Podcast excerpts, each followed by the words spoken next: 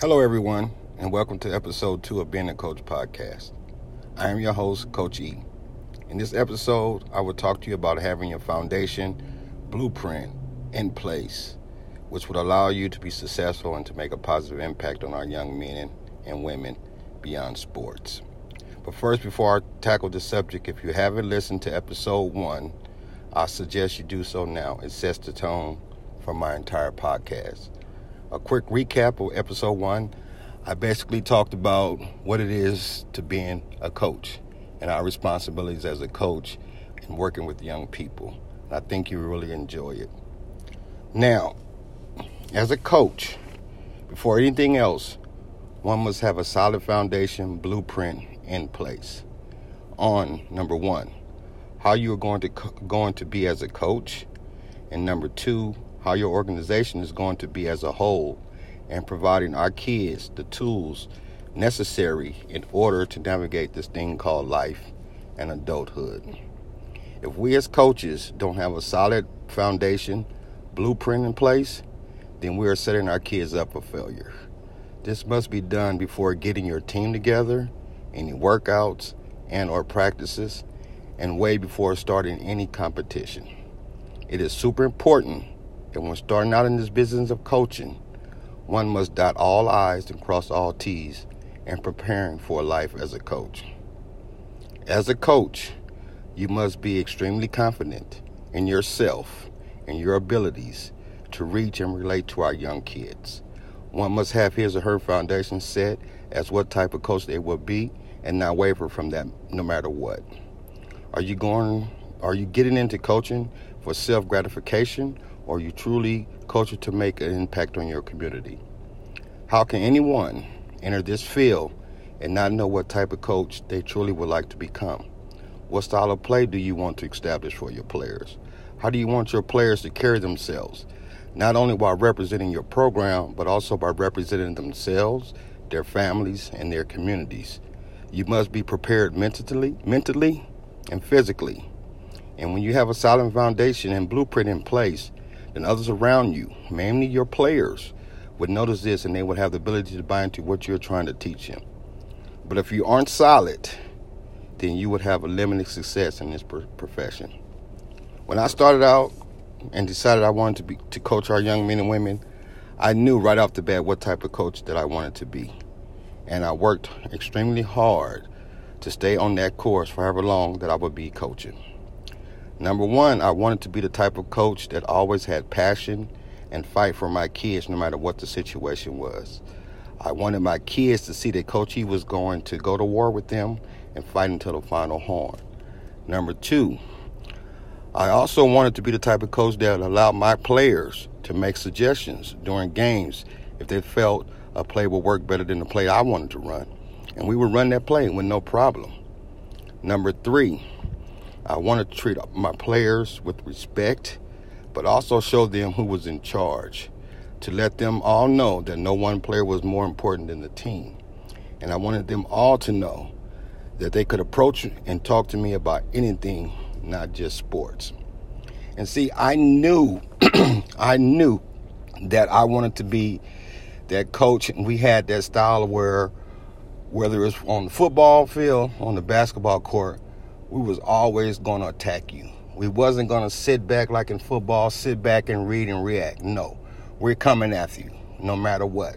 And if you got a play that you'd like to run or, or do, we're going to take that play away from you. I blitz almost every other play. We played man to man. I didn't believe in playing those zones. So we were going to attack the offense. Even if the plays were successful, we still going to come back and do what we want to do. And in basketball, one thing I didn't believe in playing two, three zones, three, two zones, or ever zones you coaches run today. I didn't believe in that because to me, that's just being lazy. We always attacked, especially the other team's point guard. We're to always attack your guards.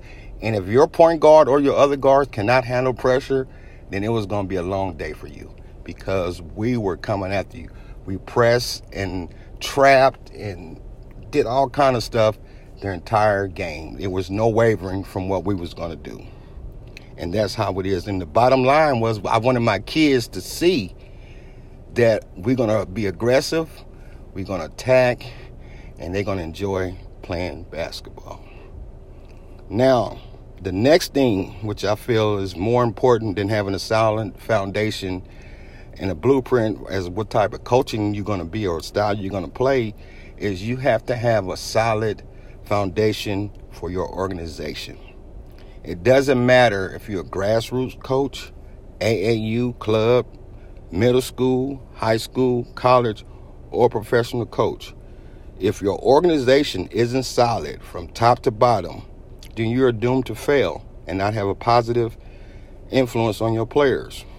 One cannot have people in that org- in their organization who don't hold the same value as you do as the leader of that program. It just would not work because you cannot be preaching one thing and having people within your organization preaching something different. You have to have people who you trust 100% and who would always have the best interests of your program and kids at heart. And it's very important that you do this because you can't have like your staff, your coaching, if you have a bunch of teams and coaches, they all have to be on the same page as you. And as a coach, you want to as a coach, you mainly want to focus on developing your kids in their craft and and also developing them in the classroom. And you have to have people who can sit around and take care of the daily small stuff like scheduling, practice for practice time, tournaments, dealing with parents, travel plans, hotels, and other administrative items. And also, you need to have someone who's going to be in charge of fundraising for your program because this stuff is not cheap you know, to travel and, and then coaches you away from your families all the time. So you got to have someone that's in charge of fundraising and dealing with the parents on a daily basis so you don't really have to necessarily deal with them. And for me, um, Felicia took care of all of that for me.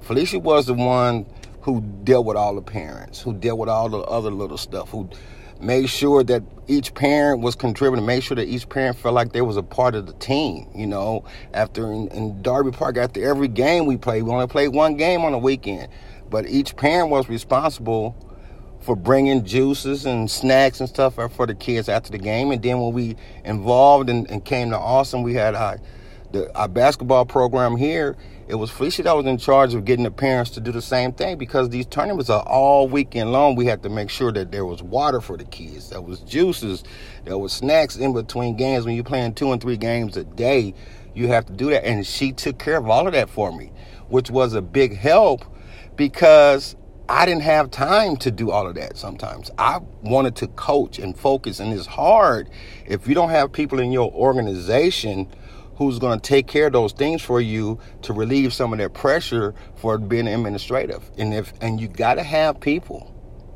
It is important who's on the same page as you. You can't have people in there whispering, want to say this, all oh, coach this, his wife is dead. When you get people like that, it's time for them people to move on. And then one of the things that I, I really like, you know, is like I, at the end of the season, you know, Felicia always arranged for us to have a big team party. Always had parents do this, parents do that. And we had our parties turned into a party for the kids. But then later on, it was an adult party because we got rid of the kids and all the adults. We stayed out there all night long partying. And we was a family. And, it, and it's, and it's kind of crazy because some of our best friends are actually some of our parents who kids play for us. Period. These were our best friends, and to this day, you know, a prime example, my co-coach in Los Angeles, John, aka Smitty, he is still to this day one of my closest friends. And we have maintained this friendship for over 20 plus years. Even, you know, after we moved here to Austin, we talk all the time. You know, John and I had a lot in common. We were always on the same page at all times. And in football, John took care of the offense. I took care of the defense. Basketball, John let me run with a little bit of both of them because he was a football guy. But we worked perfectly together. And there was no issues whatsoever. He'd make a suggestion to me, hey, Coach Everett, don't do this. Coach E, slow down. No, move, move, move. Let's try this. And, uh, and the same thing with him on offense. Hey, Coach Smitty, run that play. We just scored that 50 yard bomb on again. We were always working together and we was always on the same page.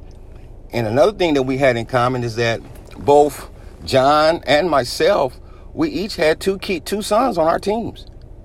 We had them, and then we coached them like that for years, and we coached them guys with tough love. Even the other players that knew that our kids was on the team, they still knew that we was going to treat everybody the same. You know, I couldn't have developed to the coach that I thought I, I think I would, I did develop into if it wasn't for Felicia and John. I have always said that I am the luckiest coach on earth because I had a solid foundation for myself as a coach and for myself as our organization. And my thing was to develop our kids for life after sports.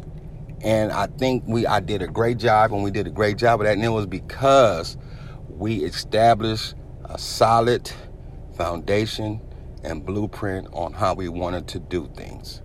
So, thank you guys for tuning into episode two, the foundation blueprint of being a coach. And please stay tuned for episode three coming soon with our very first interview. Good luck and God bless.